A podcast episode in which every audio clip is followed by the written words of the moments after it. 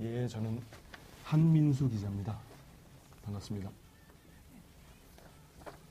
이거 잘 적응이 안 되네요. 지금 이제 방송 되는 거죠? 저도 그렇게 알고 있습니다. 되는가요? 네. 자기소개하기로 돼 있는데 너무 간단한 거 아니에요? 원인부터 하십시오. 네. 그냥 소개만 하십니다. 저는 더불어민주당 법사위의 유일한 여성 위원 백혜련 의원입니다. 네.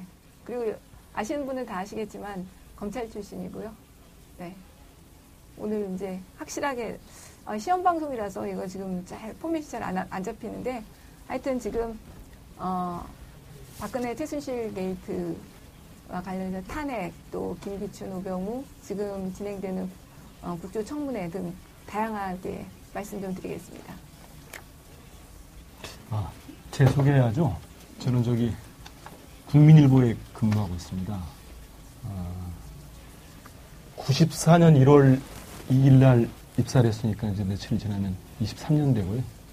주로 정치부에서 근무 많이 했고, 여러분이 잘 아시는 간단하게 경력을 얘기하면 저 다른 경력이 없어서 그 시경에도 좀 출입했었습니다. 네. 시경 캡도 좀 했었고, 청와대 출입기자도 했는데, 제가 나갈 때 대통령은 이렇게까지는 안 했던 것 같아요.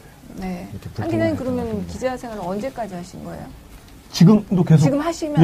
예, 예. 아. 지금은 이제 저기 예전에 정치부장을 했었고요. 지금은 논설위원실에 와가지고. 네. 논설위원실에 있습니다.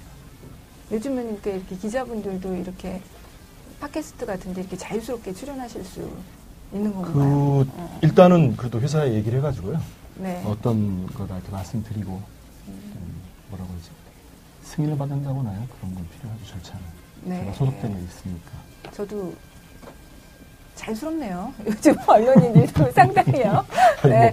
김영란법에 의해서 이렇게 혹시라도 여기서 하시면 신고하시고 그렇게 된다는 거 아시죠? 네. 글쎄요. 김영란법 뭘 받아야 되는 거 아닌가요? 네, 여기 전혀 무료 봉사시니까. 그렇죠. 네. 그 시청자 여러분 잘 알아주시고 무료 봉사하시고 계십니다. 네. 이거 지금 누가 주체 메인 저거예요? 가만히 계시니까 제가 자꾸 의원님이 사회를 보셔도 돼요. 네. 제가 사회자는 아닌데 일단 네. 뭐 저기 참 그걸 말씀드려야 되겠구나. 원래 박범계 의원님이 같이 하시기로 했는데 지금 그 최순실 씨 청문회 관계로 가 계셔가지고 그 상황을 네. 좀 의원님 설명해 주시죠. 아, 저도 지금 박범계 의원님하고 지금 현재 통화를 못했는데 박범계 의원님은 지금 보도에 의하면 안종범 정호성이 있는 남부 구치소로 간 것으로 나오고 있거든요. 그리고 지금 속보가 뜨고 있습니다. 그러니까 안종범이 대통령이 지시해서 모든 것을 했다. 이렇게 했기 때문에 아직까지도 남부 구치소에서 지금 비공개 한마디로 청문회가 이루어지고 있는 것이 아니라 비공개 신문이 이루어지고 있는 상황인 것 같습니다. 네. 계속 그 기사들이 들어오고 있더라고요. 정호성 네. 전 비서관 비공개로 만나서. 최순실 씨는 만났는데 그 보도된 것 따르면은 기존 입장을 그냥 되풀이하고 있는 것 같아요. 자기는 태블릿 PC도 모르고 있었다. 뭐 쓸 줄 모른다. 네. 있는데. 네. 보니까는 아직까지 전혀 장재현 의원이 말한 거면 제의식을 못 느낀다는 식으로 브리핑을 했던 것 같아요. 그리고 딸 얘기는 울음을 터뜨렸고, 그러니까 오로지 그러니까 자신의 일신상의 일과 관련된 것 그거에는 반응을 보이지만.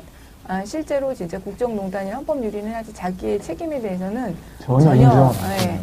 근데 그 상태는 거의 박근혜 대통령도 유사하다고 보여요. 제가 볼 때는 박근혜 대통령도 여태까지 해온 모든 그 답변이나 담화의 내용을 보면 근본적으로는 잘못을 인정하고 있지 않거든요. 예.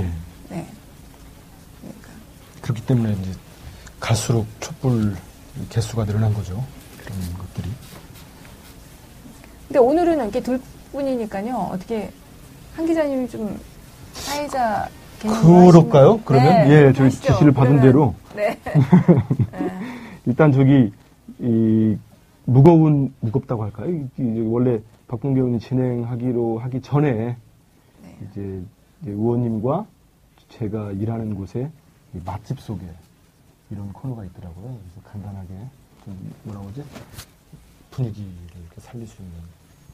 준비 오셨습니까, 의원님도? 아니, 근데 이게 제 지역구는 수원 지역인데 예. 거기 수원이 또 5개 지역구가 있어요. 예. 그래서 이렇게 소개를 해도 잘 진짜 이렇게 골목에 있는 그 맛집 이런 게 소개하면은 잘 모르실 것 같아요. 그래서 제가 그래도 그나마 이제 시청자분들이 찾을 수 있는 맛집으로 예. 그렇게 그래서 이제 한번 생각은 해봤어요. 네. 찾아오셨어요? 네. 소개해 주시죠. 자, 그러니까 저희 지역에 예. 저희 지역에는 이제 칠보산이 있어요. 칠보산, 칠보산이라는 산이 있는데 요즘에 이제 거기 칠보산 밑에서 바로 내려오다 보면 부잣집 밥상이라는 한정식집이라는데 이름이? 그러니까 한정식으로 다 팔아요. 여러 가지 예. 고기 종류서부터 다 이제 파는데 밑반찬이 되게 깔끔하고 일단 이런 송년회 시즌이니까 이게 크게 많은 사람이 모일 수 있는 이제 몇 안 되는 장소 중에 하나죠. 네. 그래서 단체 모임을 바로 밑에 있나요? 그렇죠. 단체 모임을 할 수 있는 장소여서 산에 칠보산 갔다가 내리고 오시면서 예. 거기서 이제 밥 이렇게 막걸리하고 이렇게 한잔 하시면 괜찮지 않을까 싶어서. 보통 산 근처 있는 식당들은 시끄럽기도 하지만. 합법과 불법의 경계선이 있죠. 아니 그런 집은 아니에요. 거기는 완전 산 밑에 있어서 완전 합법적인 식당입니다. 그건 그렇군요. 네. 지금 저기 소리가 작다고 하니까요. 조금 네. 크게 하겠습니다. 마이크의 문제인가요? 마이크를 좀 올리거나 이렇게 들어갑니까? 그래요? 소리가 또 너무 작아요. 이런 그 댓글을 다신 분이 있었는데 소리가 잘 들어간다고 합니다. 네. 그러면 이제 우리 백 의원님이 소개해줬는데 저는 근무처가 여의도다 보니까 제가 생각하는 뭘 소개해드릴까 했는데 남도 제철 음식점이라고 있어요. 아마 저기 여의도 네. 가보셨을 거예요. 이쪽 서여의도 쪽에 있는데 남도 제철 음식점. 네. 가본 것 같기도 하고. 예, 거기 국회분들도 네. 많이 오세요. 그런데 네. 메뉴는 매생이. 네. 또 입맛 군침 도시겠는데 새조개. 네. 도미찜, 뭐 참꼬막 이런 건데요. 저 완전 제 스타일인데요. 그러니까요. 맛있겠죠. 되게 싱싱합니다. 그리고 다른 집에 비해서 가격이 좀 싼 편이에요. 네, 가격이 중요합니다. 이게 남도 음식이 굉장히 그럼요. 가격이 비싸잖아요. 그리고 요즘 저기 네. 아까 말씀하신 대로 그 법이 있기 때문에 저가 선배니까 우리 후배들을 사더라도 좀 그런데 가격이 되게 낮아져 있어요. 있는데 다만 한 가지 문제가 냄새가 나요. 음식점에서. 워낙 남도 음식이라 여기 뭐 제가 즐겨 먹는 것 중에 하나가 이 술 많이 먹거나 그럴 때 홍어애탕이라는 게 있거든요. 속 쫙 풀어주는 건데 남도 음식의 특징인 냄새가 많이 나가지고 거기 그 섬유탈 취제 같은 게 있는데 그거 뿌려도 안 돼요. 그래서 낮에 잠깐 갔다 오는 건 괜찮은데 저녁에 뭐 한두 시간 막걸리 한 잔 먹고 하면은 몸에 다 옷에 배는 다 겁니까? 냄새가요? 제가 그걸 네. 모르고 지하철을 한번 탔는데 사람들이 피하더라고요. 아니 근데 그 홍어애탕 같은 건 냄새가 강하니까 그런데 다른 음식도 그렇다는 거예요? 그 그러면? 집이 지하 1층인데요. 네. 워낙 오래 꽤 했어요. 한 10년 넘었을 거예요. 그러니까 건물 자체도 배어있고 냄새가 많이 납니다. 아 그래도 남도 음식을 한다고 그 냄새가 그렇게 난다는 얘기 전 여기서 한 기자님한테 처음 들은 것 같아요. 근데 사실. 저기 제가 한번 모시고 네. 갈게요. 네, 먹고 나면은 3만원 이하입니까? 3만원 이하입니다. 네. 많이 맛있고. 알겠습니다. 그게 중요합니다. 아니, 그럼요. 3만원 이하에다가 네. 가격 대비 가성비라고 하죠. 훨씬 네. 좋고. 막걸리 한주전자 먹고 나면 방송에 이렇게 술 먹는 얘기 계속해도 못할지 모르겠네요. 기자분이 사주는 밥 좀 먹고 싶습니다. 꼭 할게요. 네. 그 걸로. 무슨 의미인지 아시죠? 그럼요. 네. 네.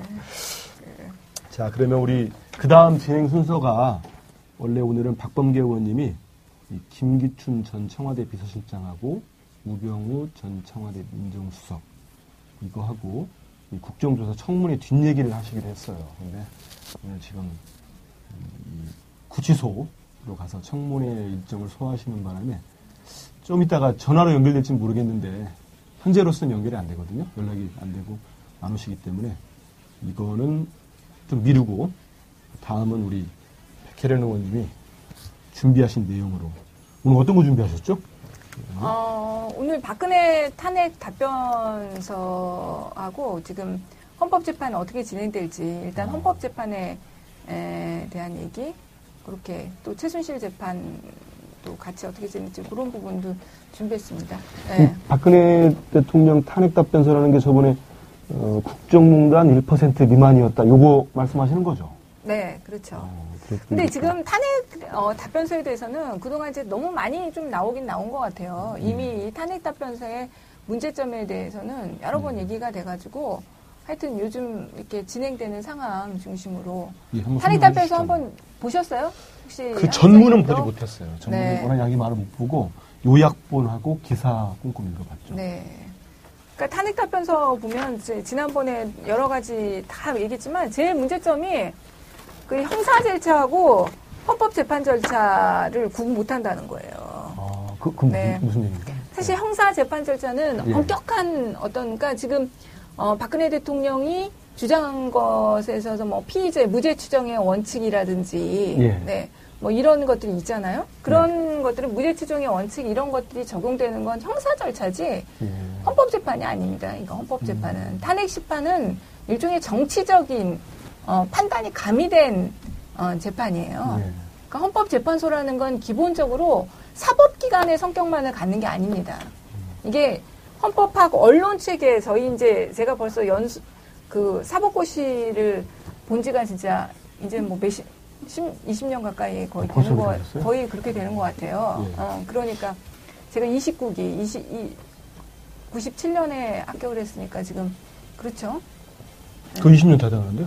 네, 20년 훨씬 넘은 거죠. 20년 된 건가요? 이제 그렇죠. 20년. 지금 네. 16년이니까요. 네. 네, 네. 근데 그때 이제 항상 그 3법이라고 해서 헌법, 형법, 민법이 3법이에요. 그래서 헌법 항상 그 헌법학 언론책 이따만한 걸 보는데 예. 거기에 보면은 헌법재판소의 그 성격 거기에 나오는 게 항상 정치적인 판단을 한다는 정치적 사법기관 이렇게 소개가 되어 있습니다. 아, 그렇습니까? 네, 정치적 그렇죠. 사법기관. 그래서 예. 헌법재판에서 하는 판단들은 꼭 사법적인 판단이 아니라 정치적인 성격을 갖는 판단들이 많죠. 거기에서도 가장 정치적인 판단이 바로 이 탄핵 심판이라고 할 수 있어요. 예. 그렇기 때문에 이거는 사법적인 판단만이 아니라 그 국민의 뭐 지지 1%. 가 뭐 저기 한다고 해서는 아니다. 뭐 이런 또 논리를 폈잖아요. 근데 헌법 재판에서는 국민의 지지도가 얼만큼이냐 이거 굉장히 중요한 탄핵 수사유가 될 수 있습니다. 예. 왜 그러냐면 대통령이 국정을 이끌어가는 예. 그런 능력을 상실했다고 한다면 헌법적으로 탄핵 사유가 될 수 있는 거거든요. 아, 이른바 네. 여론조사상의 지지율 같은 게 많이 영향을 미친다는 말씀이군요. 네, 그런 것도 많이 참작이 될 수 있다는 거죠. 그러니까 기본적으로 헌법 재판과 형사 재판은 다른 절차를 거치게 되는데 예. 판단의 기준이 다른 것인데 박근혜 대통령이 낸 답변서는 기본적으로 형사재판에 어떤 방점을 찍는 그런 답변서였죠. 이른바 무죄 추정의 원칙이라든지 네. 이런 얘기도 말씀하시는 거죠. 그렇죠. 그렇기 때문에 근본에서부터 그 법률 대리인이라고 할 수 있는 변호사들이 제대로 잘 그 설시한 답변서라고 볼 수가 없는 거죠. 그럼 그걸 법률 대리인들이 다 대통령이 임명하고 할 때도 능력 있는 분들 했을 텐데 모른 겁니까? 아니면 일부러? 제가 볼 때는 두 양자가 다 있는데요. 보니까 눈 좀 흐리려고 하는 실제로 것도 지금 박근혜 대통령이 선임한 그 변호사들 중에 법률 대리인 중에 헌법 전공을 그렇게 했다고 하실 수 있는 분이 없어요. 실제로. 예. 예. 그러니까는 일단 제가 볼 때는 사람을 구하기도 어려웠을 거라고 생각해요. 서로 네. 안 하려고 해서. 그렇죠. 이 지금 사실 법조인들이 기본 상식이 있는 법조인이라고 하면 이 사건에서 박근혜 대통령을 변호하겠다고 생각하는 사람은 거의 없을 거라고 보이거든요, 사실은. 그거는 양심의 문제입니까? 아니면? 양심, 법률 두 가지 다 따랐습니다. 승소할 수 없다. 네. 이런 생각들이 있어서. 그러니까 그게 다인데, 예. 그러니까 실제로는 이 법률 대리인들도 법률적으로 뭔가 주장을 하고 싶은데 실제로 네. 제가 볼 때는 법률적으로 주장할 만한 내용이 없어요. 아 그래요? 네. 논거가 부족하다는 네, 말씀이시죠? 부족하죠. 그러니까 실제로는 우기는 식의 그런 답변서를 낼 수밖에 없는 거고 헌법적으로는 다 판단을 해보면 다 이게 탄핵 사유에 해당돼요. 네. 네. 실제로는 해당될 수밖에 없어요. 그러다 보니까 실제로는 어떤 형사 절차, 예. 이런 형사 절차의 원리 이런 것들을 많이 주장하게 되는 거죠. 사실상 가장 핵심을 벗어나서 주장한다고 볼 수도 있겠군요. 그러면 이번에 탄핵 답변서가. 네, 좀 그런 부분들이 있고 일단은 좀 시간 끌기 전략 그런 것들이 강하죠. 일단 형사 절차는 굉장히 엄격한 증명을 요하기 때문에 예. 절차적으로 확실을 해야 되는 부분이 있거든요. 그러다 보니까 이런 여러 가지 형사 절차의 절차적인 측면을 강조하면서 시간을 끌려고 하는 그런 것들이 있는 거죠. 시간 끌려는 게 구체적으로 보이는 게 어떤 것들이 있습니까? 답변서 볼 때. 그러니까 증거에 있어서 뭐 예. 국정 법 사이에 증거조사 절차를 거치지 않았다. 뭐 이런 주장들도 하고 하는데 사실 그런 거는 꼭 해야 되는 절차가 아니거든요. 예. 그런 거라든지 증거가 하나도 없다 그러면서 실제로는 형사 재판에서 다툴 증인들을 다 뭐 불러가지고 좀 판단을 해달라 이런 식의 그런 것들이 있죠. 예. 그러면 실제로 이 답변서를 내고 해서 절차가 우리 백 의원님 보실 때 좀 지연될 가능성이 있어요. 그러면 좀 시간이 끌려. 어느 정도는 그러니까는 시간 끄는 요건 아무래도 법률 대리인 쪽에서 막 그렇게 주장을 하다면 헌법재판소에서도 판단을 해야 되는 부분들이 있습니다. 근데 벌써 저번 준비 절차에서 대통령 측에서 한 이 부분에 대해서 기각을 시켰잖아요. 그렇죠. 네. 그래서 헌법재판소에서 그걸 다 받아주지는 않을 거고요. 정말로 어느 정도의 다툴 만한 여지가 있다고 생각되는 부분 아니면 헌법이 이 탄핵 심판이 그것까지 기각을 했을 때는 절차적인 훼손을 주장할 수 있다고 생각하는 부분 정도만 조금 참조될 수 있을 것 같아요. 그리고 지금 헌법재판소에서 제가 볼 때는 그렇게 시간을 끌려고 하지는 않을 것 같아요. 뭐 네. 이번에도 보니까 성탄절도 없이 뭐 계속 네. 했다 이런 기사들 나오고 네. 하던데 그러면 평소와 비교해 볼 때 헌재 이런 심리 절차를 볼 때 좀 서두르는 건가요 이번에는? 그렇죠. 굉장히 신속하게 지금 재판 진행되고 있습니다. 그리고 오늘 지금 검찰에서 지금 기록이 이제 송부 됐다고 하죠. 네. 그러니까 이런 절차도 굉장히 신속하게 진행이 돼 있고 무엇보다도 제가 볼 땐 준비 절차 기일에서 저번에 쟁점 정리를 하면서 헌법재판소가 9가지 사유 중에서 5가지로 딱 구분을 했어요. 예. 굉장히 이걸 잘했다고 봐요. 이게 굉장히 그러니까 탄핵 소추 사유를 13가지 원래 국회에서 낸 거는 13가지였거든요. 헌법하고 법률 합쳐가지고 그랬었죠. 네, 다 합쳐서 13가지인데 그것을 결국은 5가지로 쟁점을 5가지 파트로 나눴단 말이죠. 예. 법원에서. 헌재에서. 예. 그래서 굉장히 이게 확 줄은 거예요. 어떻게 보면요. 그리고 그렇다면 시간이 단축될 수 있다는 거죠. 그렇죠. 네, 그래서 제가 보니까 굉장히 이게 의미하는 게 크다. 예. 이렇게 말씀드릴 것 같아요. 헌법재판소가 결국은 국회에서 탄핵 사유로 했던 국민주권주의 대의민주주의 2배 그리고 문서 유출 및 공무상 취득한 비밀 유선 관련 범죄를 다 묶어가지고 예, 최순실 씨 등 비선 조직에 의한 국정농단으로 국민주권주의와 법치주의 위반 이걸 하나로 딱 묶은 거예요. 헌재에서요? 네, 요거 하나로 묶었고요. 예. 그다음에 또 사유 중에서 직업공무원제도 2배, 재산권 보장, 직업선택의 자유 2배, 미르 K스포츠 등 설립 관련 범죄, 최순실에 대한 특혜 제공 관련 범죄 이런 부분들을 다 묶어서 대통령 권한남용 딱 이렇게 한 개로 묶었습니다. 예.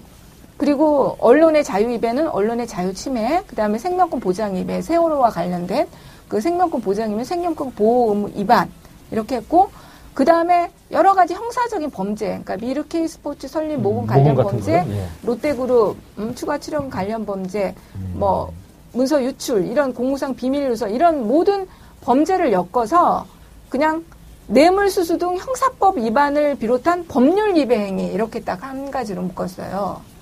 그렇기 때문에 사실은 이 5개가 결국은 뭐냐면 이 5개가 더 훨씬 포괄적으로 어떻게 보면 묶인 거예요. 그래서 입증도 더 쉬워진 겁니다. 어떻게 보면. 아, 그런가요? 그렇죠. 입증이 더 쉬워졌죠. 범위가 넓으니까요. 이 5개에 해당되는 행태의 범위가 넓어진 거기 때문에 입증도 어떻게 보면 더 쉬워진 겁니다.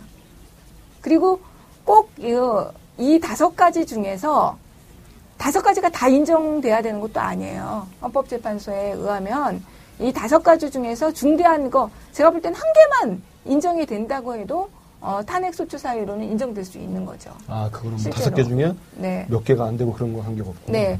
몇 개가 안 돼도 상관없습니다. 아, 이 중에서 결정적인 거 한 개라도 된다고 한다면 탄핵소추 사유로는 충분히 인정될 수 있다고 봅니다. 이른바 인용이 될 수 있다는 네, 말씀이죠. 네, 그렇죠. 인용이 될 수가 있는데 법원, 헌법재판소에서 이 5개 부분에 대한 판단은 다 할 겁니다. 이거 만약 판단을 다 해주지 않는다면은 박근혜 대통령 측에서 문제를 제기할 거기 때문에 판단을 다 할 것이겠지만은 어쨌든 간에 판단을 다 해서 이 5개가 다 인정되지 않더라도 예. 탄핵소추는 인용될 수 있다고 봅니다. 의원님 말씀은 5개가 네. 말씀을 들어보니까 그동안 나왔던 거를 이렇게 큰 포괄적으로 묶은 것 같아요. 그러면 제가 법적인 뭐 깊은 지식이 없어 그러는데 그렇게 묶었을 경우에 더 입증하기가 어려울 수도 있는 거 아닙니까? 아니죠. 너무 포괄적으로 해놓으면 포괄적인 게 훨씬 더 입증하기가 네 쉬워요. 아 그래요? 네. 왜 그러냐면 포괄적이기 때문에 세세하게 하나하나 다 요건을 충족해야 되는 게 아닌 거죠. 어떻게 예. 보면 네 큰 틀에서 그게 다 인정이 된다고 한다면 인정이 될 수 있기 때문에 더 입증이 더 쉬워진다고 볼 수 있을 것 같습니다. 그럼 현재 이 5가지 쟁점 정리 5가지 이유를 네. 줄인 거에 대해서 그 박 대통령 측에서는 아직 얘기가 없었습니까? 그래서 이 부분에는 이의 제기할 수 있는 부분이 아니에요. 아, 그건 이거는 헌재에서 네, 네 직권으로 예. 이 한마디로 쟁점을 정리한 겁니다. 예. 쟁점을 이렇게 5가지 사유로 정리를 한 것이기 때문에 이거에 대해서는 어떤 이의를 양쪽 다 마찬가지예요. 그럼 국회도 뭐 이의를 제기할 수 있는 것이 아니고, 네. 네, 박근혜 대통령 쪽도 이의를 제기할 수 있는 건 아닙니다. 근데 이 쟁점 정리를 굉장히 헌재에서 잘한 거죠. 네, 확실한 그 탄핵 사유로 크게 정리가 잘 됐다고. 네, 굉장히 정리가 저는 잘 됐다고 봅니다. 이게. 그러면 아까 말씀하셨지만 시간을 끌려고 탄핵 답변서를 냈지만. 생각보다 빠르게 진행될 수 있다. 이렇게 그렇죠. 그리고 준비 절차 길에서 신속이라는 단어가 5차례나 헌법재판가들이 언급을 했다고 해요. 아, 그럼 네. 특별한 경우인가요? 그런 거는? 그렇죠. 이렇게 네. 신속. 한마디로 이걸 5번이나 언급을 했다는 건 재판관들의 어떤 의지가 확실하게 스스로도 있는 의지를 다졌나 보는데요. 그러면? 네. 의지가 있다. 이렇게 볼 수가 있는 거죠. 예. 네. 그리고 이 헌재 준비 절차 길에서 정말 저는 또 나름 의미가 있었던 게 그 세월호 당일 대통령이 7시간 행적에 대해서 소명을 요구했잖아요. 명백하게. 그렇죠. 예. 네. 안전이 이게 하나의 중심 사안이라는 걸 밝혔고 또 대통령에 대해서 그걸 대통령이 밝혀야 된다. 그리고 본인이 제일 잘 알지 않냐 이런 예. 말까지 그렇죠. 하지 않았습니까? 예. 네. 그렇기 때문에 굉장히 큰 이번 준비 절차 길은 어떻게 보면 헌재가 신속하게 하겠다. 그리고 객관적이고 공정이고 국민들의 어떤 요구에 맞춰서 하겠다는 의지를 내비친 거 아닌가 저는 그렇게 봅니다. 네. 상당히 의지가 보이는 거군요. 네. 현재가 7시간을 대통령한테 직접 와서 소명해라. 이 부분도 좀 의외로 받아주셨습니까? 아니면? 그러니까 대통령이 직접 와서 소명하라고 한 건 아니지만 예. 어쨌든 대통령이 이제 잘할까 대통령이 이제 변호인한테 얘기를 하든지 말든지 대통령 스스로가 그거를 밝혀가지고 이제 내놔라 이렇게 예. 얘기한 거죠. 이거는 저는 사실 생각지는 못했어요. 이렇게 그렇습니까? 세월호 당일에 대통령 7시간 행적을 준비처 첫 기일에서 바로 요구할 것이라고는 사실 생각 못했거든요. 예. 그래서 굉장히 이 부분에 대해서 헌재도 크게 생각하고 있구나. 세월호 7시간 네, 크게 생각하고 있다는 생각이 들었습니다. 네. 그래도 헌재가 요구해도 안 하면은 강제한다거나요? 뭐 그런 절차가 있나요? 어떻습니까? 소명하라고 했는데 7시간에 대해서. 강제할 수 있는 방법은 없어요. 계속 소명을 안 하면, 근데, 자기네들이 안 하면 불이익한 거죠. 왜 그러냐면 이걸 감추려고 한다고 하는 거를 공식적으로 밝히는 것과 다름없기 때문에 예. 헌재 입장에서는 세월호 당일날 대통령이 뭔가 의문이 있다. 이렇게 볼 수밖에 없는 거잖아요. 예. 그럼 자기네들한테 불리한 거죠. 지금 박범계 의원님이 오고 계시답니다. 진짜, 네. 예. 빨리 이게 둘하고 셋은 다른 것 같습니다. 빨리 바꿔. 힘드세요? 저랑 얘기하는 게? 지금 오셔야 될 것 같은데요. 네. 그래요? 너무, 네. 그래서 우리 백 의원님은 지금 그러면 얘기 다 하신 거예요? 아니면 더? 뭐 탄핵소추와 관련해서는 네. 아, 일단 네. 큰 틀에서는 다 말씀하신 거죠? 네. 그러면은 제가 준비한 거를 좀 얘기를 할까요? 네, 그러세요. 소개를 좀 해주세요. 제가 지금 소개하기 좀 민망하니까. 저기 있습니다. 아, 그러네요. 지금 요즘에 진짜 또 핫한 이슈죠. 최태민부터 최순실까지 한 기자님이 뒤져본 그들의 재산 이야기를 해주시겠답니다. 지금 진짜 독일에서. 다 읽으시면 안 돼요. 뒤진 게 사실 별로 없어요. 그래요? 아, 지금 요즘에 진짜 기사가 많이 뜨잖아요. 그렇죠. 독일의 수조원 때 그런 재산이. 있다. 잠깐 여담입니다만 제가 이제 사회부 사건 기자도 하고 할 때 현장 일선 기자 하면은 이 정도 사안 되면은 독일도 날라가고요. 진짜 많이 뒤지죠. 네. 현장에 가야 기자가 이번에 뭐 태블릿 PC도 그랬지만은 어찌 보면은 기자 입장에서는 이런 현장 기자 입장에 큰 사건을 치러보는 게 앞으로 기자 생활에 있어서나 아니면 큰 도움이 될 겁니다. 이제 본론으로 들어가면은 제가 생각할 땐 그렇습니다. 이번에 이른바 박근혜 최순실 게이트의 근원으로 가면은 전 그 안에 돈이 있다고 생각을 해요. 네, 동의합니다. 네, 저도. 동의하시죠. 네. 그러니까 국정농단 사건에 이거는 뭐 최근에 이런 일련 관련된 보도가 나오기 전부터 지금 생각을 했었거든요. 결국은 이게 이 특검도 지금 특별수사팀을 만들었는데 돈을 추적할 수밖에 없을 거다. 그래서 그 관련된 거기에 맞춰서 좀 이렇게 자료도 찾고 그동안 보도된 것들 중심이긴 한데 보니까 아 진짜 한 40년 정도가 엮여 있는 것 같아요. 최태민 씨로부터 시작해가지고 지금의 최순실까지 그 다음에 지금 박근혜 대통령이 이런 뭐 영예라고 하죠. 저는 뭐 그 표현도 사실 마음에 들지는 않는데 대통령 딸이었을 때부터 지금까지. 그러면은 제일 흥미로운 게 그런 겁니다. 댓글들이 지금 안 나와요. 네. 뭐 안 나오는 게 안 보는 건 아닐 거라 생각을 하고. 네. 근데 보면은 네. 저는 이제 흥미로운 게 뭐냐면 이 당시에 40년 전에. 네. 그 최순실 씨 아버지 최태민 씨가 그 새마음 봉사단 그 전신이 구국 봉사단인가요? 뭐 그거 있었죠. 그거 하면서 이 기업들로부터 돈을 이렇게 모으는 과정들이 있습니다. 이른바 그게 중앙정보부 보고서를 보면 있는데요. 그 당시 굴지의 기업인들을 불러가지고 찬저금을 받고 또 이렇게 돈을 매겨줘요. 1인당 얼마씩 해서 돈을 받는 건데 지금 그게 정확히 한 40년 지난 이번에 미르 K스포츠 재단도 거의 유사하지 않습니까? 보시기도 그 기업들 53개 기업으로부터 774억 원을 모집하고 모금한 거죠. 거기에 이른바 박근혜라는 인물이 있는 거예요. 아버지 최태민 씨가 돈을 모을 때는 대통령의 딸로서 그 최태민 씨가 막 이렇게 팔고 다녔다는 거 아닙니까? 지금까지 진술이 나오는 거 보면 그리고 지금 미르 K스포츠 재단의 기업들의 뭐 검찰 수사에서 나왔습니다만은 최순실과 박근혜 대통령은 공모관계고 공범이다. 그건 뭐 재벌 총수들 따로 독대해가지고 돈을 모으는 거. 참 뿌리가 아주 깊죠. 네. 돈에 관련된 뿌리가. 그 모든 범죄에는 항상 진짜 마지막은 돈입니다.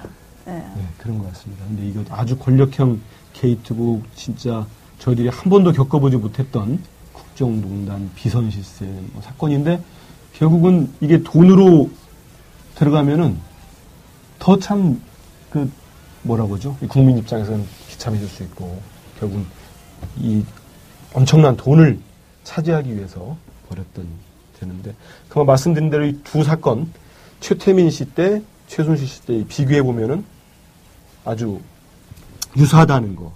댓글이 지금 안 올라오고 있다니까요. 네. 여기는 안 보입니다. 나중에 오면은 답변을 드릴게요. 그리고 이 뒷배경에는 이 박근혜가 있다는 거. 그러면 이 돈이 어떻게 형성됐느냐 이거를 살펴보니까요. 크게 한 세 가지 정도 볼 수 있을 것 같습니다. 예전에 94년도 5월 1일 날 이 최태민 씨가 죽는데 당시에 그 중앙 일간지에 있는 부고기사 내용을 보면은 이 두 줄짜리 짧은 게 있는데요. 거기에 최 씨는 최근까지 근혜 씨의 생활비를 대주며 재산 관리 행사를 한 것으로 알려지고 있다. 네. 보통 신문사에서 부고 기사 쓸 때는 다 어디다가 취재를 했었거든요. 부고기사는 부고기사도 취재를 해서 했었나요? 예, 그 뭐 유족한테 물어본다든지 아니면 알려지고 있다면은 아마 제 3자한테 들었을 가능성이 있습니다. 특히 그 신문에 있으면은 이 부고 이런 거 되게 가독성이 높아요. 부고 함부로 쓰면은 이 저기 유족들이나 죽은 사람 또 사자에 대한 명예훼손이라고 아주 그 법조계에 계셨으니까 아시잖아요. 네, 사자에 대한 명예훼손은 중죄죠, 중죄. 근데 이런 표현이 있고요. 그리고 이제 여러분도 쭉 보셨겠지만은 그 조순재 씨라고 최태민 씨의 의붓아들. 그렇죠. 최근에 인터뷰해가지고 아주 핫한. 이분도 인터뷰를 돌아가셨는데 인터뷰를 해놓은 내용이 2007년 인터뷰를 해놓은 겁니다. 2007년이면은 기억하시겠습니다, 어머님들. 그 이명박 후보하고 박근혜 후보가 아주 본선보다 더 치열한 경선을 할 때였죠. 당시에 이쪽 이명박 캠프 쪽에 경선 쪽에서 검증팀장을 맡으신 분이 정두원 전 의원이시거든요. 이분이 검증을 하기 위해서 만났던 분 중에 한 분이 조순재 씨예요. 그때 녹취를 해왔습니다. 아, 오늘 더 올릴까요? 처음이라 저도 올려야 되나요? 잘 안 들린다고 자꾸 그래서. 네. 이해해 주십시오. 이게 처음 하는 방송이라서. 근데 그 조순재 씨가 한 녹취록을 최근에 이제 정두원 의원님이 말씀을 하시는데 거기에 보면은 이 참 재밌는 게 있습니다. 제가 쭉 자료를 뽑아왔는데요. 의붓아들 조순재 씨의 멘트로는 70년대 초중반에 생계가 아주 어려웠다. 자기 집안이. 그러다가 이 박 대통령을 구국봉사단의 총재로 앉힌 이후에 돈 천재였다. 이런 표현들이 나옵니다. 근데 이 조순재 씨가 최태민 씨한테 의붓아들로 한 몇 살쯤 언제 들어간 건가요? 나이는 정확히 모르는데 이게 이제 임선희 씨라고 저기 최순실 다섯 번째 부인이요? 그렇습니다. 다섯 번째 부인인데 그 가족들 그 임선희 씨가 최태민 씨 만나기 전에 전 남편으로부터 난 아들이죠. 아들인데 뭐 사이는 좋았다고 하는데 이런 얘기 있고요. 최태민 씨가 다른 데서 나온 아들 또 있어요. 이분이 있는데 이분 멘트가 이런 게 있습니다. 구국봉사단 일을 맡고 난 뒤에 역삼동의 수백 편 저택으로 이사를 가는 등 형편이 확연히 달라졌다. 이 얘기는 다시 말씀드리면은 가난하던 최태민 일가가 박근혜 대통령의 딸 박근혜 씨를 만나면서 살림도 확 핀 거예요. 그렇죠. 뭐 거의 사실 뭐 신분이 이 최태민 씨 같은 경우는 무속인이었다가 뭐 목사였다가 목사는 뭐 아닌 걸로. 네, 뭐 하여튼 여러 가지 뭐 이렇게 기독교계에서도 반발을 많이 하더라고요. 그래서 다시 돌아가면은 그러면. 이 지금 또 좀 이따 말씀드릴 건데 그럼 재산이 얼마냐 할 건데 형성 과정을 지금 좀 살펴보는 건데요. 그래서 이 부고 기사나 이런 걸 쭉 보면은 이 조순재 씨 증언 중에 박정희 대통령 사망 이후에 이 최태민 씨가 받은 돈 가지고 온 돈이 들어온 돈이 200억에서 300억이라는 얘기를 했어요. 그게 현 시세로 따지면 현 시세라는 건 2007년입니다. 2007년도 정두원 전 의원이 조순재 씨 만나서 녹취록을 할 때요. 그때 현 시세로 2,000억에서 3,000억이라는 2,000억 얘기를 했습니다. 그러니까 이거 어마어마한 돈이죠. 그리고 지금까지 최순실 씨 그러고 또 쭉 보면은 이제 딸들한테 부인한테 막 증여를 합니다. 그 명의 신탁 해지라고 하는 방법이 있다고 하더라고요. 네. 정확히 잘 모르겠어요. 의원님 그거 어떤 방법인지 얘기해 주시죠. 명의 신탁을 했다가, 그러니까는 일종의 다른 사람한테 명의 대여를 했다가 이제 본 저걸로 돌리는 뭐 그런 형태. 이거 과정이 그런 것 같아요. 그러니까 그 최태민 씨가 사망하니까 임선희 씨가 자기 딸 최순실 씨 언니요, 최순득 씨가 있어요. 그 빌딩하고 주면서 이거는 원래 이 딸아이였겠다. 아빠 명의가 아니고 그걸 해지를 하는 거더라고요. 자연스럽게 증여인데 그래서 그 국세청에 당시에 뭐 조사를 했는데 밝혀내지 못하고 뭐 이런 식으로 재산을 증여를 합니다. 증여를 해가지고 하는데 이때 돈이 들어간 것 같고요. 그 다음에 또 일부에서는 뭐 다 보도된 내용입니다. 일부에서는 박근혜 대통령이 아버지가 이제 방송 시간이 죽은 다음에 네, 별로라고 하네요. 7시부터 11시, 8시 이거는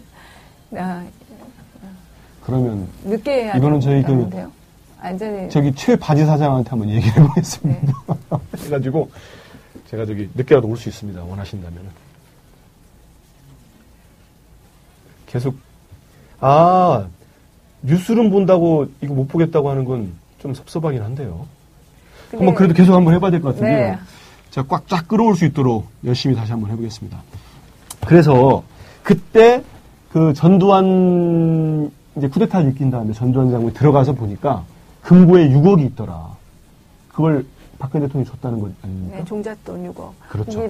그동안은 예, 얘기가 많이 나왔죠. 그 지난 대선 토론회에서도. 그 뭐 반환한다고 했는데 지금 반환했는지 모르겠어요. 아직도 안 했어요. 그죠. 네. 그게 당시에 아파트 300채 값이라고 하니. 그게 그렇죠. 지금 딱 그 6억 원 정도가 지금 삼성종 자태에 예.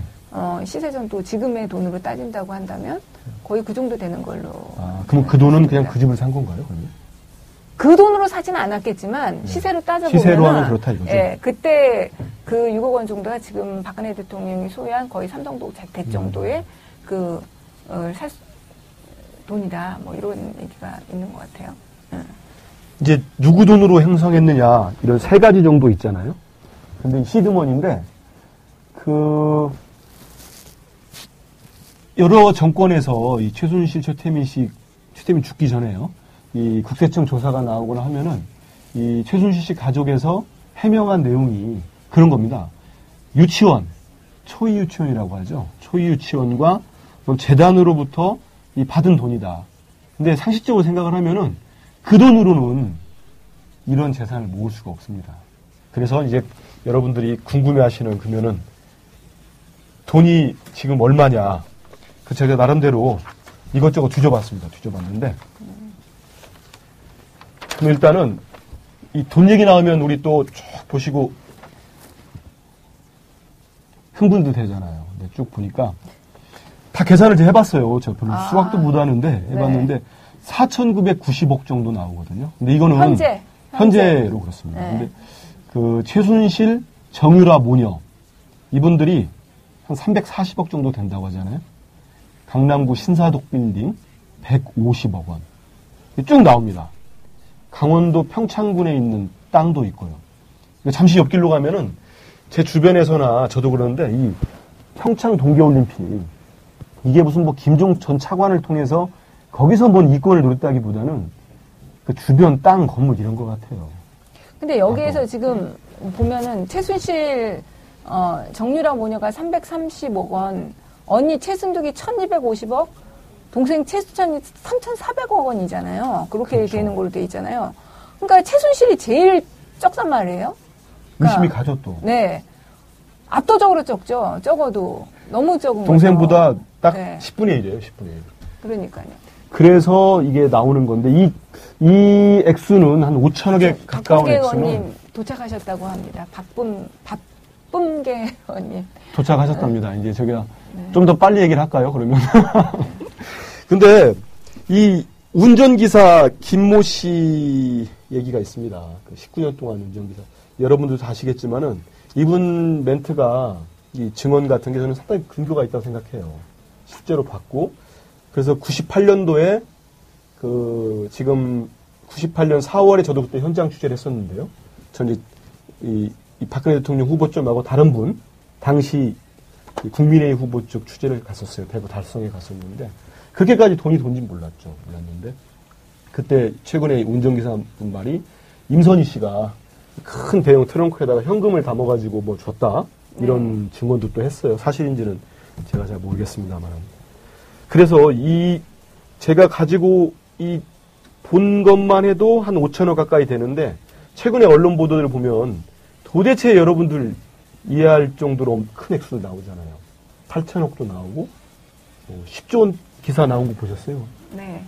와, 이 10조 원대는 사실 믿을 수 없는 큰 돈인데 만약에 최순실 씨가 10조 원을 갖고 있으면 들어오세요, 빨리. 우리나라 최고째 버릴 것 같아요. 우리 백 의원님이 박범계 의원님을 네. 얼마나 기다렸는지를 빨리 들으시면. 아니 사실 말씀드려요. 법사위에서 자주 봤는데 최근에 거의 얼굴을 못 봤어요. 박범계 의원님. 네. 저희 법사위에서는 범계 간사입니다. 범계 간사. 그건 무슨 거예요? 아니 박범계인데 그걸 네. 범계 간사. 번개로 뭐 어떻게 한다는 게 아니고요. 범계 간사님. 네. 범계 간사입니다. 그래서 자꾸 말이 끊겨가지고 제가 준비한 걸 제대로 이렇게 되게 심각한 얘기인데 심각하게 그러니까, 전달을 못 하고 있어요. 한 기자님 너무 이거 심각하게 하시면 안 돼요. 네. 길게. 놀랄 것 같아요. 핵심만. 그 10조 원 얘기 네. 나오는데 이게 그 500개의 페이퍼 컴퍼니 그 이제 그러면 좀 정리를 하면은 이제 국세청에서 이제 특별팀 만들고 했으니 아니 국세청의 특검이죠. 특검이 만들었는데 저는 이번 그 특검에 기대를 많이 하고 있습니다. 많이 하고 어느 때보다 의혹이 있으니까 이건 분명히 밝혀내야 되는데 오늘 기사 난 거 보셨잖아요. 보면은 이 휴지 두루마리 휴지 통에다가 돈 넣었다는 거 기사 보셨습니까? 아 그건 못 봤는데요. 아 거기다 또 5만 원짜리 접어가 어서 오십시오. 예, 예 안녕하세요. 네. 아이고. 어서 오십시오. 예. 반갑습니다. 아이 든든한데요. 이제. 네. 그래서 빨리 제 얘기를 이제 좀 압축하겠습니다. 그래서 이건 이제 제대로 국세청이 조사를 해서 밝혀내야 되는데. 벌써 금고 2개 빨간색, 파란색 없어졌다는 얘기도 있고 해서 이거를 저는 그 오늘 이 출연을 앞두고 한 것 중에 이 최순실 씨 딸 정유라가 돈도 실력이다. 내 부모를 원망해라 이런 얘기 했는데 기억나시죠? 네. 그렇죠. 아주 진짜 온 국민을 분노하게 네, 하고 했단 말이죠. 아이들을 네. 키우는 부모 입장에서 야, 저런 친구가 있구나. 인성이 도대체 대먹지가 않았구나 했는데 이제 이번에야말로 특검이 제대로 밝혀서 아, 우리 박 의원님도 계시고 하지만 특별법을 만들든지 해서 환수를 제대로 해야 될 것 같아요.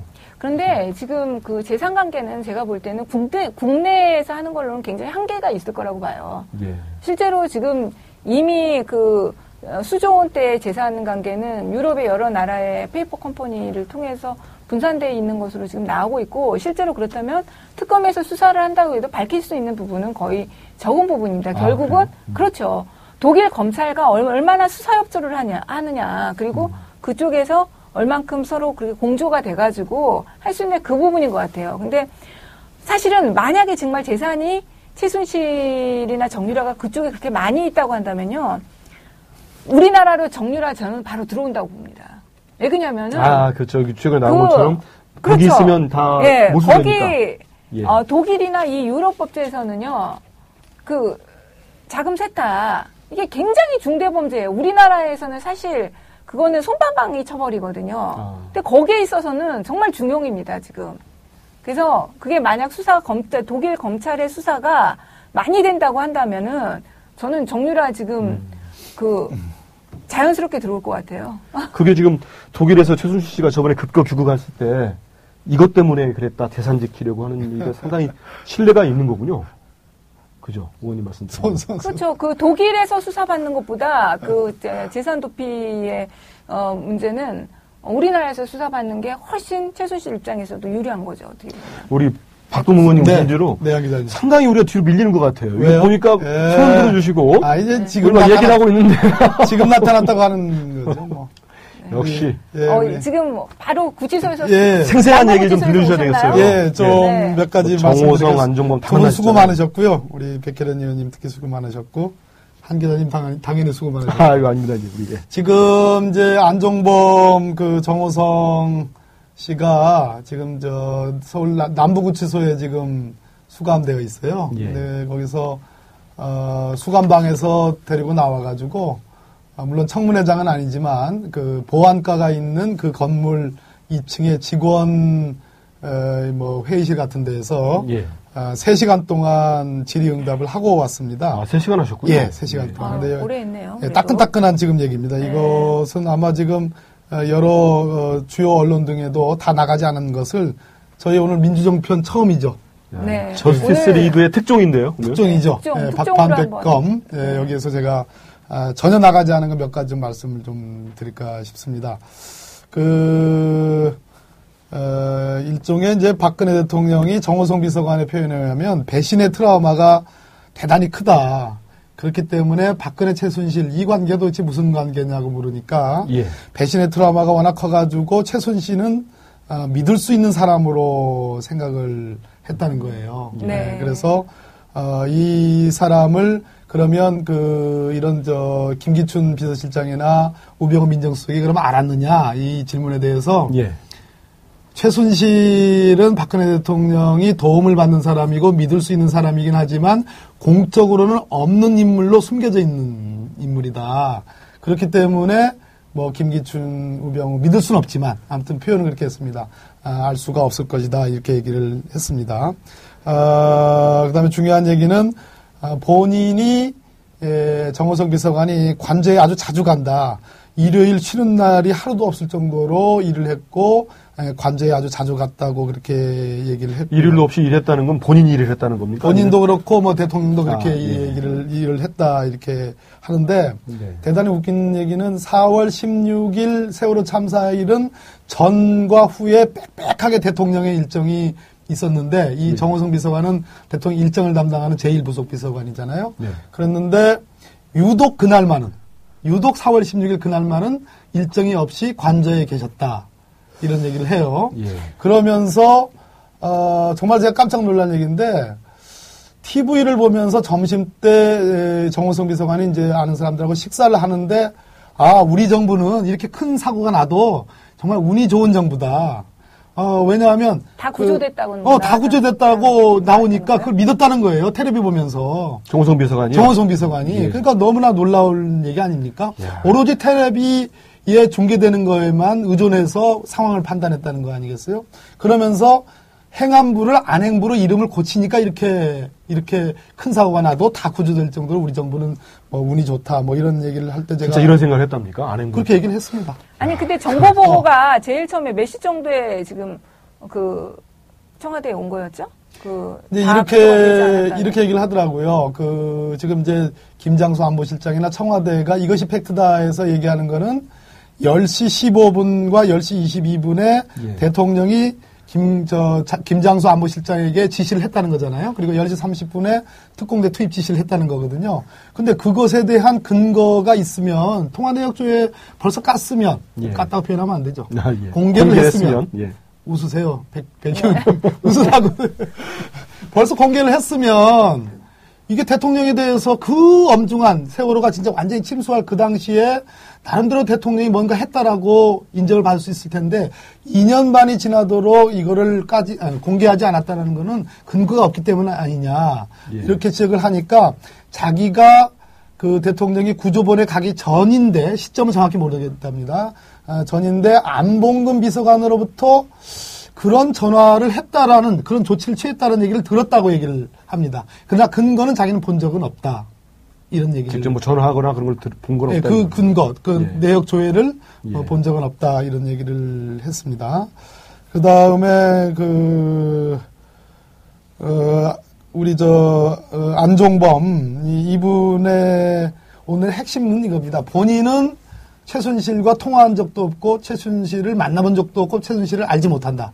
거의 김기춘, 우병우과잖아요. 예. 예. 그러면 당신은 지금 대통령과 함께 공범 관계로 8개 항목에 지금 올라가 있는데 어떻게 된 거냐 이렇게 얘기를 하니까 박근혜 대통령이 모든 걸 결정하고 지시하고 자기는 이행했을 뿐이다. 그러면 결정하고 지시하고 이행했을 뿐이다라는 그것이 재단 출연에 대해서만 그런 거냐 아니면 나머지 다른 범죄들 포스코라든지 현대자동차라든지 또는 KT 광고라든지 예.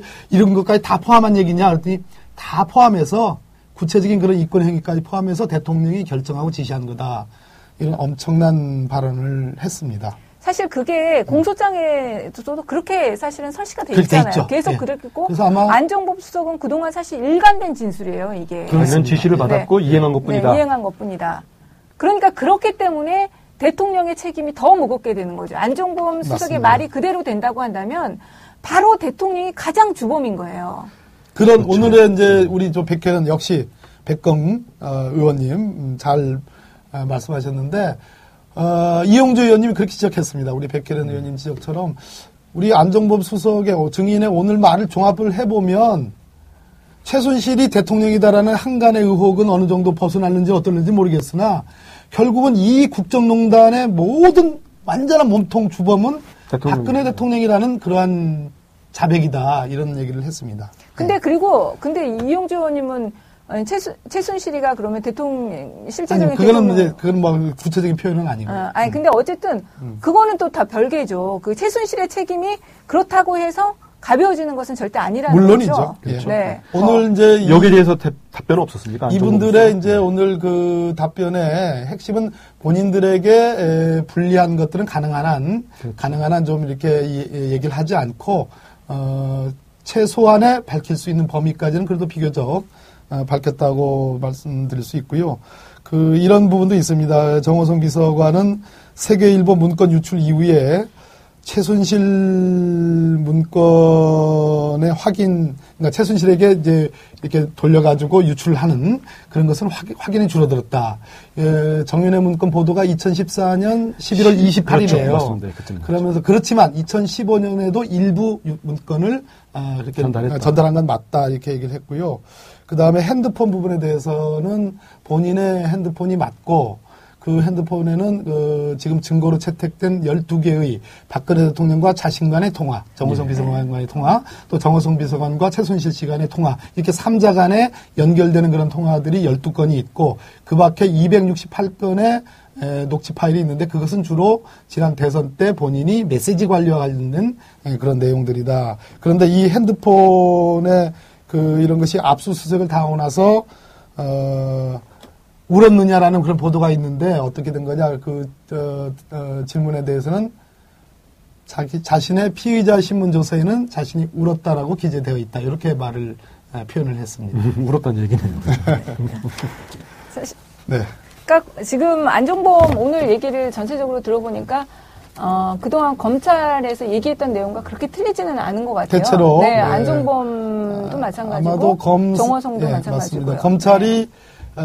박근혜 대통령을 공모관계로 해가지고 최순실, 안종범 등을 기소한 가장 중요한 인적 증거, 소위 진술 증거는 안종범 전 수석이 아니지 않느냐, 아니겠느냐 이렇게 판단할 수 있겠습니다. 그러니까 이거 그래서 제가 또 하나 얘기하면 이게 그 공소장 제가 예전에 탄핵 버스 탈 때 분석해가서 강의를 했었잖아요. 네네. 인강식으로. 그러니까 박근혜 최순실 게이트의 기본 구조가 어떻게 되어 있냐면 최순실이 정호성에게 지시를 해요. 뭐 이렇게 하라. 그럼 정호성이 대통령한테 전달합니다. 그럼 대통령이 안종범에게 또 지시하는 구조예요. 딱 요 네 구제로 거의 몇 개의 범죄만 빼고 대부분의 범죄가 다 이 형태로 실행이 딱 됩니다. 그래서 제가 그때 우리가 그 공부할 때 애우려면 이렇게 앞에 글자 따가지고 만들잖아요. 그렇죠. 암기하려고. 네, 암기하려고. 그래서 그때 만들었습니다, 하나. 이게 최순실, 정호성, 대통령, 안종범이에요. 예. 거기서 그 대통령은 대통령이니까 앞자리를 따요. 그리고 나머지는 다 뒷자리를 땁니다. 최순실의 실, 정호성의 성, 대통령의 대, 그 다음에 안종범의 범. 그러면 실성 대범이에요. 실성하면 대범해진다. 그래서 실성 대범. 이 구조로 이 범죄가 실행되고 있다. 아시면 될 것 같아요. 또 하나 이제 말씀드리면 통일대박이라는 것이 결국은 저 최순실 씨가 그렇죠. 예, 한 거 아니냐라는 네. 거에 대해서는 정호성 비서관이 뭐 믿거나 말거나입니다. 분명히 대답한 것은 모 교수가 통일은 대박이다라는 책을 보내왔답니다. 거기에 대통령이 꽂혀가지고 표현한 것이다라고 부인을 했고요. 그래서 그렇게 설명을 했습니다. 또 하나 당신은 최순실이 어떤 존재인지 어떻게 부르느냐라는 것에 대해서는 본인은 선생님으로 부른다라는 것을 인정을 했고요. 그러면 이렇게 비선 실세로 있는 사람에 대해서 김기춘이나 우병우에게 왜 보고하지 않았느냐라는 보고하지 않았다라고 얘기하고 했습니다. 왜 보고하지 않았느냐라는 그 질문에는 이 최순실 씨는 뒤에서 조용히 대통령을 돕는 사람이다. 공적으로 전면에 나서서는 안 되는 사람이고 공식적으로는 없는 사람이다. 이런 표현을 했습니다. 그러나 저희들이 판단하기에는 공식적으로 없는 사람이 너무나 많은 국정농단 행위에 개입을 한 거 아니겠습니까? 예, 모르고 있었다는 건 상식적으로 말이 안 된다고 생각합니다. 그러니까 근데 저는 이 정호성이나 대통령이 이 인식이 그렇다면 더 문제라는 또 생각이 드는데요. 그러니까 대통령도 그렇고 정호성도 그렇고 최순실은 공식적으로는 없는 사람이어야 한다 이렇게 생각을 한 거 아닙니까? 그렇죠. 네. 그런데 그런 없는 사람이어야 하는 정말 그야말로 비선이라는 거죠. 그렇다면. 없는 사람이 너무 많이 개입을 했죠. 네. 지금. 근데 그런 사람에게 이런 정보와 이런 지시를 받는다는 것 자체가 그리고 그것이 별 문제가 안 될 것이라고 생각을 했다는 거니까요. 그야말로 이거는 일반 상식에 비춰서 봤을 때 정말 믿겨 이런 사람들이 국정 운영한다는 건 많이 안 돼요. 또 한 가지만 더 덧붙여 말씀드리면 우리 소위 정윤회 문건이라는 거, 이 정윤회 문건을 포함해서 약 100여 건의 문건들이 2014년 2월에 청와대에서 유출돼 가지고 4차례에 걸쳐서 세계일보에 이제 입수가 됩니다. 예. 그것이 이제 2014년 4월에 최초 보도가 되고 7월에 보도되고 11월 24일 날 3차 보도되고 28일 날 정윤회 문건이 보도되는데요. 정호성 비서관의 말에 의하면 소위 오모 전 행정관, 이분은 어떤 분인지 금방 나오는 분입니다. 네. 이 사람이 본인에게 찾아와 가지고 이러한 문건이 유출돼 가지고 유통되고 있는데 이것에 대해서 조치를 취해달라, 이제 회수를 해달라는 그런 취지죠. 예. 그런 얘기를 하길래 본인이 자기 방에 찾아온 오모 행정관을 만나서 이러한 청와대 문건들이 빠져나간 것을 알고 있었다. 그랬을 때 그 작성과 유출, 회수가 안 되는 거에 대해서 회수 조치를 하지 않는 거에 대해서 안타깝게 생각하고 어떻게 이런 일이 있을 수 있느냐, 그 문건의 내용이 어떤 것인지 정말 궁금했고 가슴 아프게 생각하는데 이렇게 얘기를 합니다. 이것은 민정수석실에서 조치를 취해야 될 문제인지 왜 나한테 오느냐, 그럼 민정수석실로 가봐라 라고 했다는 겁니다. 그런데 아시다시피 그때로부터 11월 28일에 정윤회 문건이 보도될 때까지 민정수석실은, 그 당시 민정수석실은 우병우가 민정비서관으로 있었지 않았습니까? 민정비서관이었습니다. 네. 그래서 아무런 조치를 취하지 않은 것이 여기에서 드러난다, 이렇게 말씀을 좀 드릴 수 있겠습니다. 그때부터도 우병우 수석은 전혀 일을 안 한 거죠. 아니, 그때 안 했거나 이제 제가 지속적으로 말씀을 드리는 건데요. 이 정윤회 문건 등의 유출과 수사의 국면에서 전체적으로 김기춘 비서실장, 우병우 민정비서관을 통하는 이 라인이 일종의 권력투쟁의 관점에서 이 유출하고 그 이후에 회수하는 조치에 대해서 사실상 수수방관함으로써 결과적으로는 정윤회가 완전히 거세되고 최순실이라는 유일 권력이, 대통령의 유일 비선 권력이 공고히 되는 그런 계기가 됐다는 점을 저는 그렇게 판단을 하고 있습니다. 그리고 실제로는 여기에서 우병우 수석이 사실 이 사건이 그 청와대까지 그 여파가 미치지 않게 잘 처리함으로써 민정수석이 됐다, 이렇게 된다는 설이 많이 있지 않습니까? 유출건과 관련된 수사에서 당시에 7인회도 없는 것을 만들어서 7인회가 마치 이 문건을 작성했고 고의적으로 유출한 것처럼 그렇게 민경욱 대변인이 그런 브리핑까지 한 적이 있습니다. 그렇다면 그 7인회라는 것을, 거기 우리 조홍천 의원님도 거기 이제 그 당시에 거기 7인회 있다고 이제 주장을 한 건데요. 결국 7인회라는 이런 가상의 모임을 만들어서 그쪽으로 책임을 전가해서 수사를 그쪽으로 물줄기를 돌리게 한 그 의혹에는 우병우 당시 민정비서관이 있었다고 보는 것이 많은 사람들의 평가고, 저도 그렇게 평가를 하고 있고, 결국은 이 수사를 잘함으로써 우병우 민정비서관은 민정수석으로 승진하게 되는 계기가 되는 겁니다. 그렇죠. 네, 엄청나게 많은 얘기를 했네요. 의원님이 정호성 비서관하고 안종범 전 수석 만난 거는 다 하신 건가요, 얘기를요? 예, 거의 다 했습니다. 오늘도 최순실 씨는 못 한 거죠? 못 최순실 씨는 이제 서울구치소 팀인데요. 예. 우리 이제 박영선 의원님, 남부구치소. 예, 저희들 한번 안민석 의원님 또 김한정 의원님 이런 분들이 가셨는데 거의 만나보기는 했으나 구체적인 내용들에 대해서는 거의 잘 많이 못 들은 것으로 보여집니다. 기사 나오는 거 봐서는 기존 입장 그대로 한 것 같아요. 그런 것 같습니다. 그러니까 저 어제 제가 트위터에도 올렸는데요. 실제로 이게 지금 최순실은 일관되게 부인하고 있기 때문에 이게 물어봐도 별로 나올 내용이 사실은 없어요. 실은 그래서 안정범과 정호성의 진술 증언에 사실은 주력하는 게 맞다고 보고요. 예. 오늘 그래도 청문위원들이 가셔서 저는 소기의 성과를 얻고 온 것이 아닌가 이렇게. 아, 이건 무슨 소기의 성과는 무슨 말씀해 주시는 거예요. 네. 손석희는 왜 박범계 의원 섭외 안 왔는지. 아이고, 손석희 사장님 저 좀 섭외해 주셔야 될 것 같은데요. 그 좀 전에 올라갔는데요. 이제 우리 오늘 원래 박범계 의원님이 준비하시기로 했던 이제 우병우 전 수석과 김기춘 전 실장 얘기인데 왜 우병우를 잡을 수 있을까요? 처벌할 수 있을까요?가 아까 댓글 올라왔습니다. 네네네. 사실 많은 분들이 궁금해해요. 법꾸라지라고 해서 결국은 쉽지 않을 거다. 특검이라고 해도 그런 얘기들인데 어떻습니까?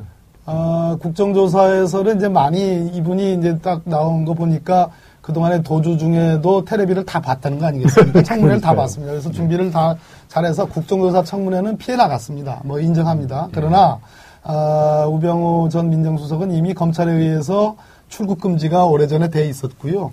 지금 나와 있는 그 몇 가지, 예를 들어서 개인 비리도 저는 한 두어 가지, 중범죄는 아니지만 한 두어 가지 정도는 피해갈 수 없다고 보고, 특히 또 변호사, 우리도 백혜련 의원님이 많이 말씀하신 건데 수임 비리 관련해서도 한 건 정도, 두 건 정도는 분명하게 떨어지는 부분이 있고, 직권 남용과 관련돼서도 여러 정황들, 특히 가장 중요한 것이 해경 상황실 서버를 세월호 관련해서 서버를 압수수색하는데 사실상 압수수색을 못하게 했고, 그런 전화를 지금 뭐 부산지검에 가 있는 윤대진 검사한테 했다는 거 아니겠습니까? 그 전화한 건 인정했잖습니까? 인정했습니다. 그런데 결과적으로 어떻게 됐냐면 그 압수수색, 원래 끄는 압수수색 영장으로 서버 압수수색을 못했어요.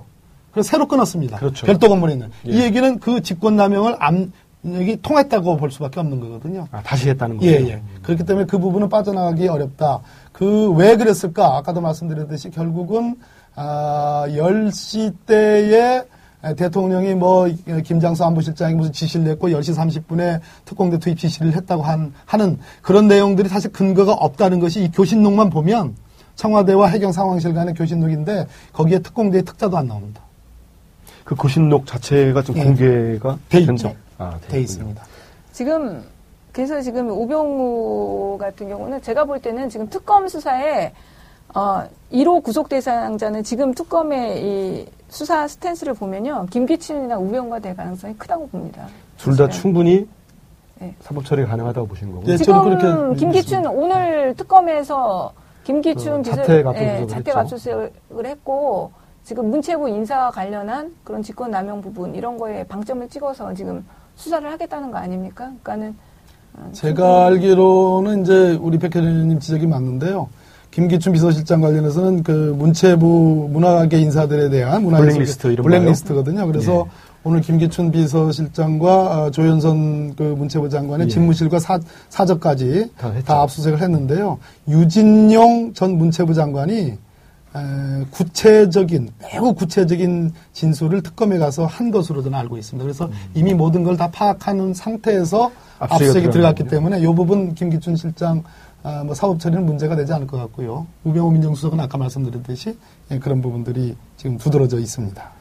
이제 백 의원님 보실 때 검사를 하셨으니까 저는 그런 생각했어요. 오늘 그 김기춘 전 실장 자택을 압수수색을 했는데 검찰에서는 지금까지 한 번도 안 했던 거잖아요. 그렇죠. 한 번도 안 했죠. 그리고 압수수색 영장이 발부됐다는 것도 중요해요. 그러니까 압수수색 영장은 그냥 혐의만 있다고 해서 발부되지는 않아요. 어느 정도 그래도 구체적인 증거 자료가 확보된 걸 토대로 또 한다는 거죠. 그러니까 지금 말하신 유진용 전 장관의 어떤 진술이나 구체적인 진술 같은 것이 있었다고 보는 게 맞을 것 같아요. 그러니까 압수수색 영장이 발부된 거죠.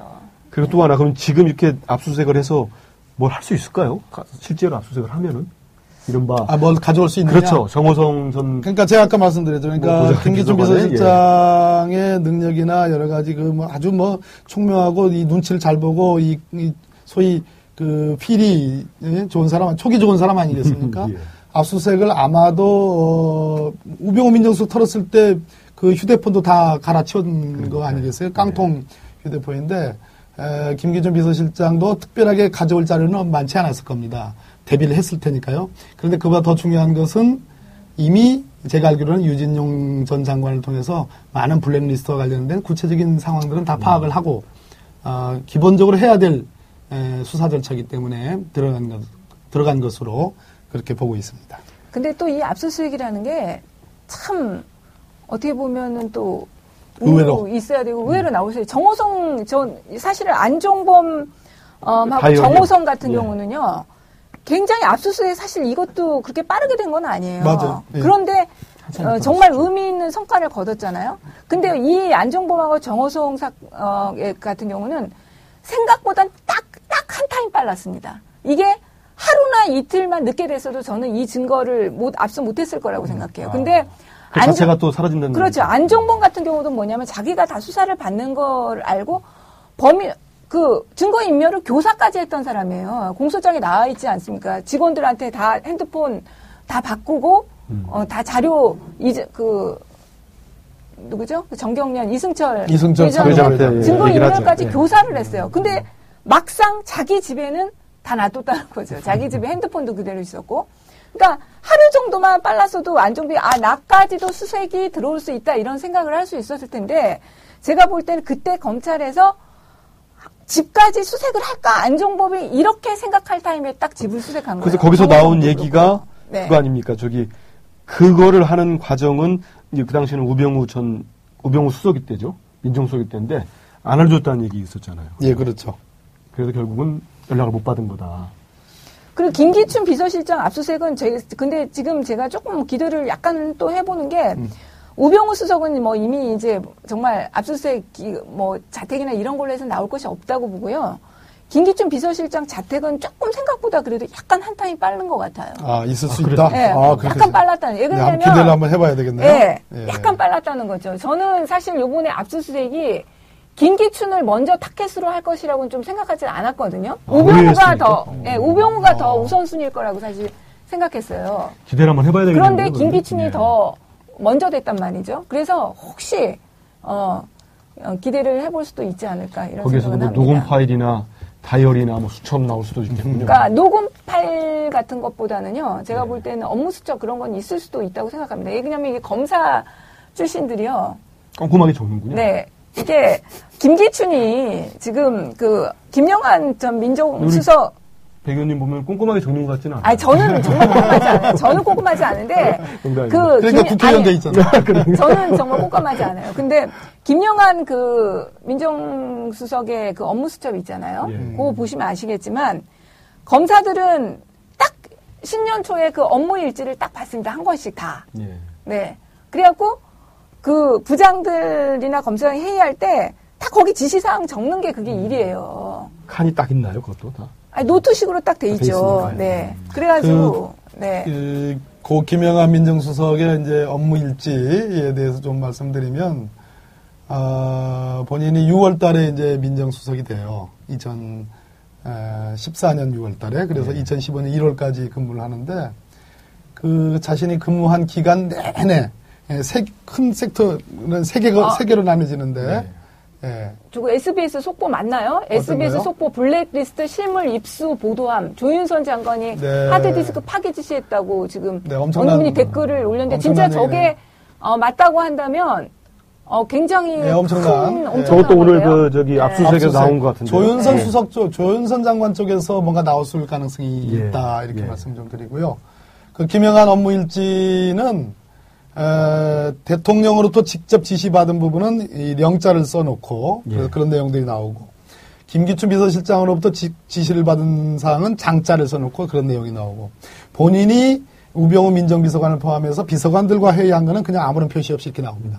그렇게 세 가지의 서로 다른 영역들이 이렇게 각 존재하는데 하루도 빠짐없이 김기춘 비서실장으로부터 지시받은 내용 본인이 회의한 내용들이 다 나오고 전체적으로 제가 뭐 한 서너 번을 다 읽어봤는데 이 업무 일지는 이제 장본인이 돌아가셨으니까 형사소송법상에 특별히 신빙할 수 있는 상태에서 만든 문서로서 완전한 증거 능력을 갖추고 있다.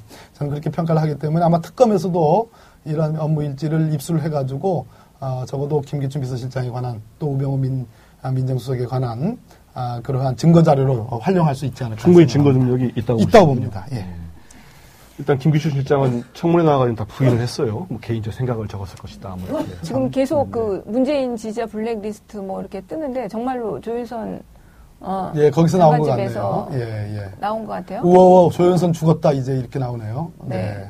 근데 그러니까 자. 이게 정말 저는 큰 게 뭐냐면요. 네. 어떤 이렇게 이제 누구 집에서 뭔가 증거가 나오잖아요. 그러면 여기에서도 보겠지만 아전투구가 벌어집니다. 사실은 자신의 책임을 회피하기 위해서 이전투구?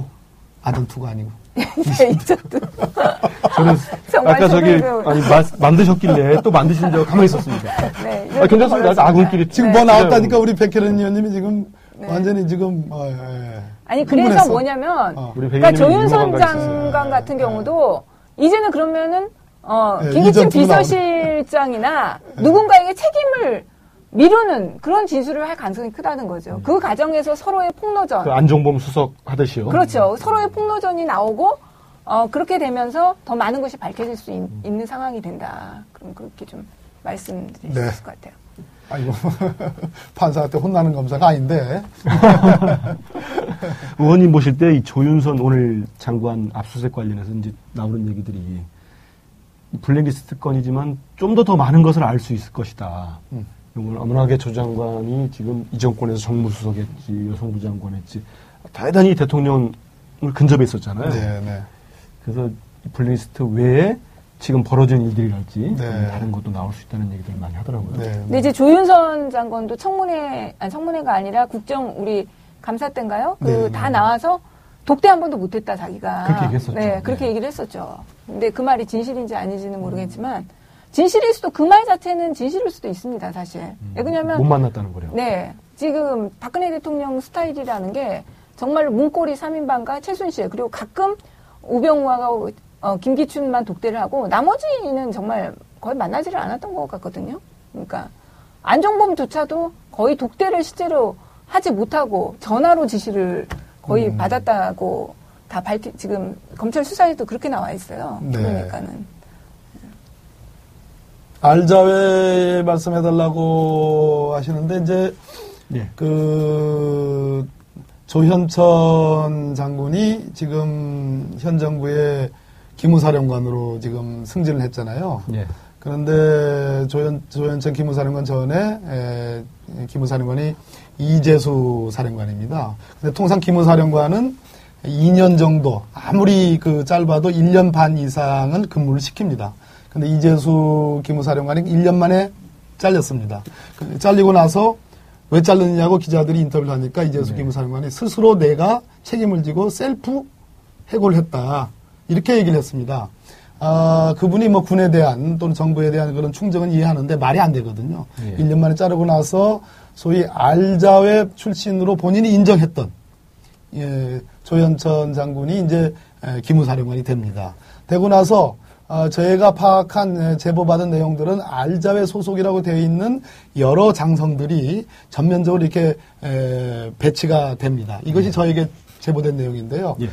그런데 웃긴 것은 국방부 장관도 알자회 부인했고 국방부도 부인했고 조현천 기무사령관도 알자회를 부인했습니다. 그런데 과거 19대 때 속기록을 보면 우리 김광진 의원 지금은 뭐 의원이 아니시지만 19대 국회의원의 우리 국방부 국방위에서 아주 예. 날렸지 않습니까? 예, 그 당시 김광진 의원이 물어봤습니다. 알자회 출신 아니냐고 물어봤는데 그때 인정을 다 했습니다. 그래서 앞으로는 이 알자회 관련해서는 뭐 오해받을지 안 하겠다. 뭐 이런 식의 답변을 했는데 이번에 제가 제보받은 내용을 까니까 예, 아니고 막말 좋다고 막 네, 그렇습니까? 네, 그러니까 그거를 뭐 알자회가 마치 없는 것처럼 대답하는 거 보면 이렇게 부인하는 사람들이 진범이다라는 말씀을 좀 드리겠습니다. 그때 이 알자회 국정감사 때도 한번 말씀하셨잖아요. 예, 예.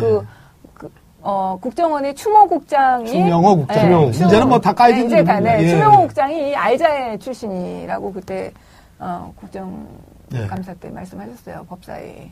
네. 그때부터 그리고 이병호 원장 아니겠습니까?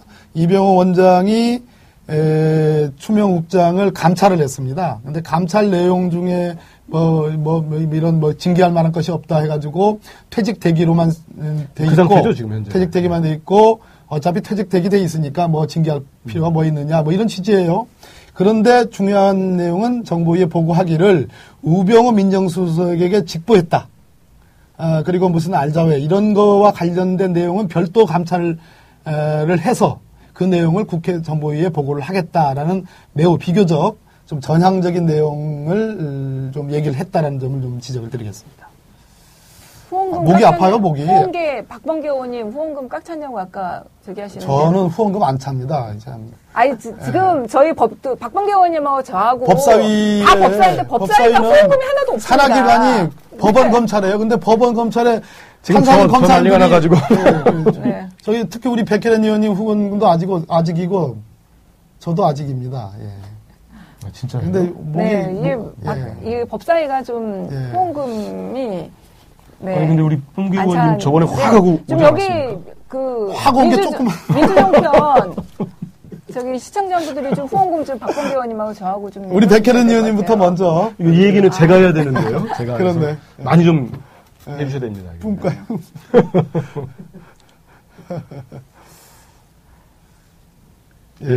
예. 목이 아파요. 이제 하루 종일 떠들었거든요. 그러니까 3시간 동안 그분들 만나서 얘기 다 들으시고 이 저스티스 리그에 오셔가지고 특종 전해주시고 우리 박 의원님 진짜 고생하셨고요. 박 의원님 오시기 전에 우리 상당히 힘들었지 않습니까? 네, 아우 둘과 셋의 차이를 확실하게 느끼고 있습니다. 네. 셋이 오니까 좀 낫나요? 아우 너무 훨씬 좋습니다. 꽉 찬 느낌이 있어가지고요. 다음부터 너무 좋아요. 다음 주부터 우리 저 준비 오늘은 첫 저거니까 준비도 안 되고 막 그랬는데 다음 주 월요일 날 한번 죽여줍시다 한번. 예, 그리고 마지막 저 질문은. 한번 해주시죠. 네. 김기춘, 우병우 빨리 구속 수사하자. 네, 가능하겠네요. 지금 뭐 누구나 지금 국민들의 진짜 공분을 일으키는 2인인데 지금 특검에서 최우선적으로 아까 제가 말씀드렸잖아요. 구속 수사 1호 대상자가 김기춘 또는 우병우일 것이다. 근데 지금 사실은 저는 우병우가 더 먼저 될 거라고 생각했어요.